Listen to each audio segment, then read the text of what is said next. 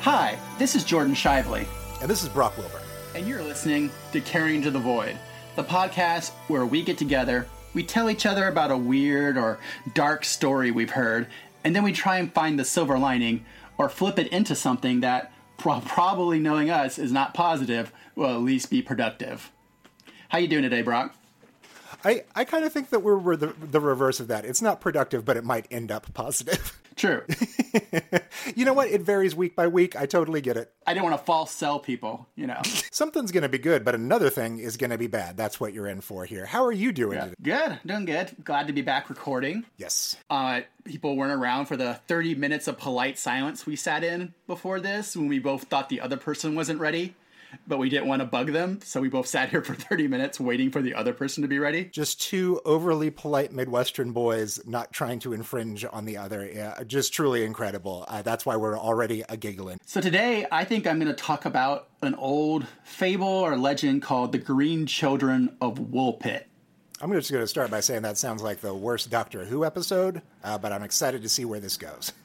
So the basis for this story is this. Two children appear out of nowhere in the town of Woolpit in Suffolk, England, sometime in the 12th century. The children were said to be brother and sister and also completely green from head to toe. And I think it's of note that I think this article really buried the lead in that the children were found in a wolf pit from which the town got its name, a wool pit like kids are found in a wolf pit and you're focusing on them eating broad beans. Also if you're naming the you're, you're naming the town after something like wolf pit it seems a little sneaky to just drop the f and go with naming your town wool pit. It's like hey what's that new town like? Is it full of pits of wolves? Uh, no it's just wool pit.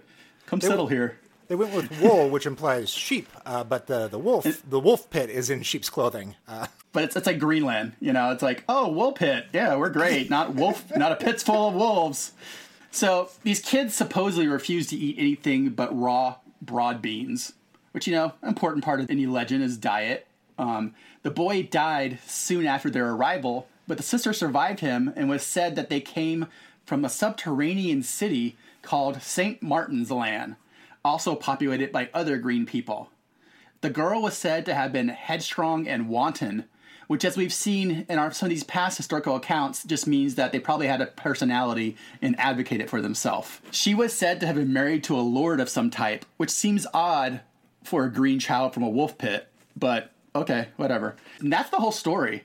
So, right off the bat, this strikes me as an early story where we get a lot of conspiracy, alien, cryptid lingo from you know, like little green men. Also, people who are engaging with this tale even have tried to say that they were aliens.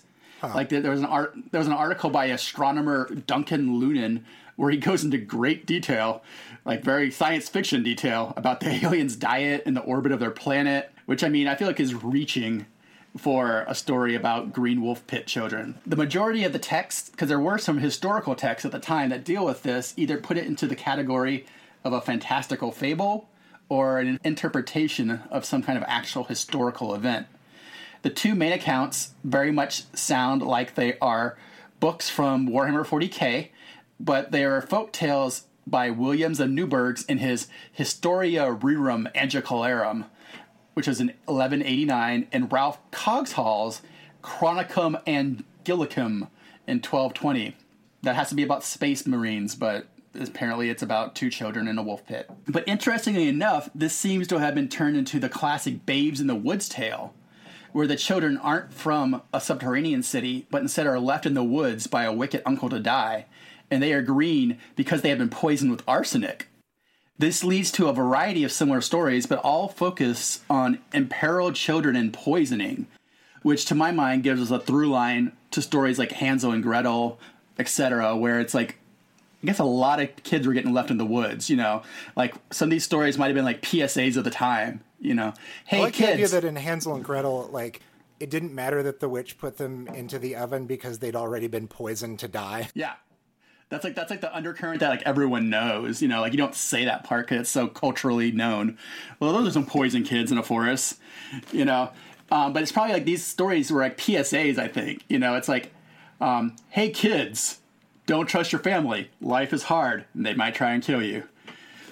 Also, the But- PSA is don't eat vegetables, which is, uh, huh. Yeah, if you're going to on a forest trip with your family, maybe um, don't drink any drinks that have been opened. You know, none of that kind of stuff. Either way, as a pure fantasy, cultural allegory, or a historical moro- morality tale, the Green Children of Woolpit is a story that has seeped its way into the bedrock of a number of folkloric cultures of storytelling from the 12th century all the way to our conspiracy boards now with Little Green Men. And it's weird that it's from the 12th century. So that's the whole little story about where stories of little green people come from.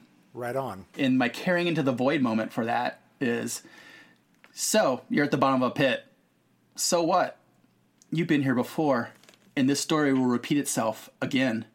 Abandoned wells, ravines, oubliettes, dark basements.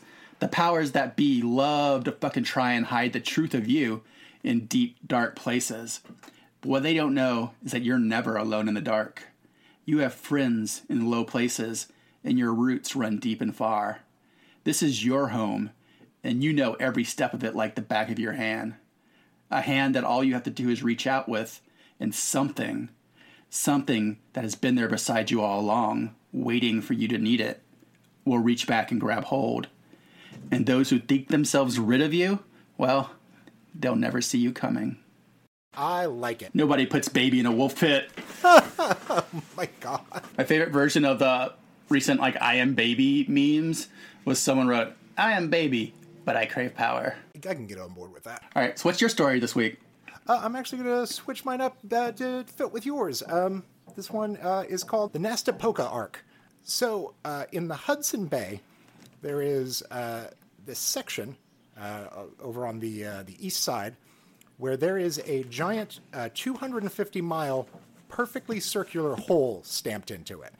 It cuts into the land a little bit so you can sort of see it, but it is this giant indentation that is a perfect circle uh, and it sort of extends into Canada. Uh, and so no one really understands why it is there because uh, if it was of that size and if it was uh, an asteroid or extraterrestrial in origin and, and crashed there, uh, it would have caused the same level of effect to the planet as uh, when the asteroid hit the Yucatan Peninsula and destroyed the dinosaurs and ended the Cretaceous period. So that definitely didn't happen from this. Uh, so they have difficulty explaining. And since the 70s, scientists have been trying to figure out how this happened. And at first they were like, maybe this is naturally occurring. And everyone's like, yeah, but it's like a weird perfect circle. Like there's no way that that tracks. So of course this invites a lot of alien speculation, but it also invites uh, questions about tectonic plates.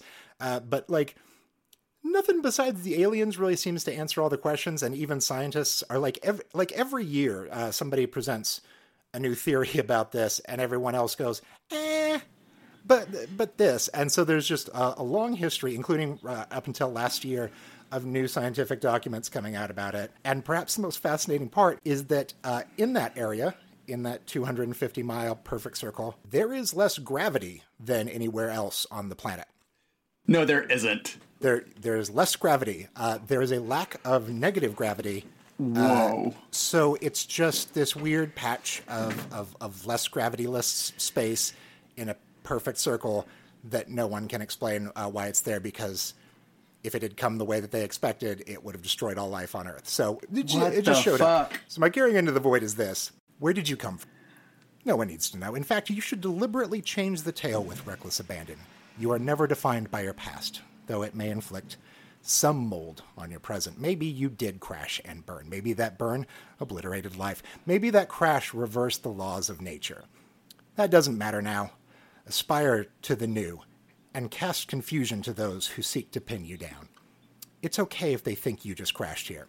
As far as they know, you just as surely could have begun there, naturally and perfectly formed. Awesome. But I w- well, one thing I want to know from this story though is does any of it explain the popularity of Perfect Circle? Absolutely not. Although Or is that is that is that also a mystery for the ages?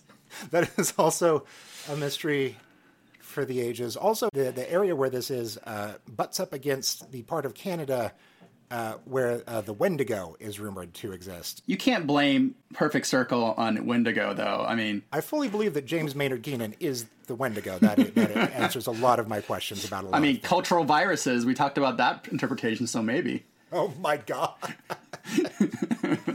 So, what do you have any self care for this week? Myself carrying into the void is uh, unhappy hours. I've been doing unhappy hours, video chats with friends at night. Uh, we started uh, with just like watching movies and chatting about them, uh, and then it moved into like, what if we just had some wine and hung out? And it's just good to see other human faces. Like, it's important to not be on a chat to to have uh, an excuse to do this because went in trying to be like, oh, maybe we'll play this board game, and it's surprising how hard it is to set up a video chat for a board game where people like have to have a secret hand of cards or something like that, and it frustrated me very quickly. Like, there's whole studios dedicated to doing just that. exactly. so uh, yeah, uh, people, people is my self care. Um, mine is that we're in this time where we're all quarantined and everyone's saying things like, you know, you're going to learn so many things and you're going to get all these new skills and you're going to get so much done. And don't have your productivity be your self worth. Because in this time, we're also being bombarded with an enormous amount of information, and you need to give your brain time to heal from the trauma that is all that information and not be trying to make it also work more productive than it ever has before just because you have all this time, but all this time is also connected to all this trauma. So, productivity is not your self worth.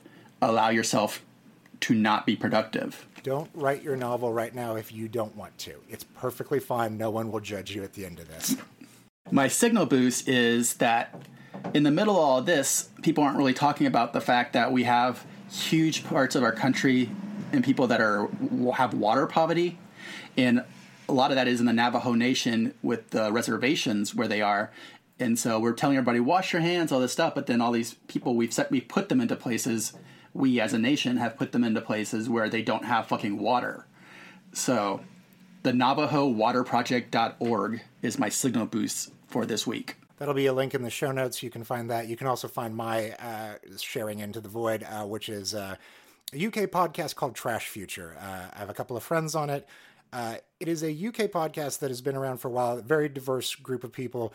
Uh, and and they cover politics from a socialist perspective, but mostly they cover the hellscape that is like startup and and venture tech stuff. and so every week it's sort of a focus on like here's a new company that started up, a new app or, or delivery service or, or, robot company, and uh, here's the name of it. Let's all try to guess what it is that they do. And it's, despite being like a, a hellscape, uh, it is it is one of the funniest things that I listen to. Which is like I didn't expect to uh, just uh, lose my mind cackling in the car uh, to a, a, podcast about venture capitalism, but to really document the fall of the empire right now.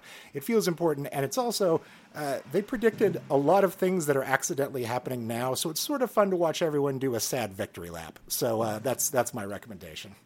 Recommendation: blame Future Shock for this. Trash future, future. trash. Trash future. future trash. Blame That's our show. Somebody. That's our sci-fi podcast, Future Trash. That's just my stage name. well, it's good to be doing this again. So I guess we'll see you all next week since we're starting to stack some episodes up. And remember, until then, keep your hearts dark and true and your teeth sharp and mini. And we'll be back with you in the void. Thank you so much.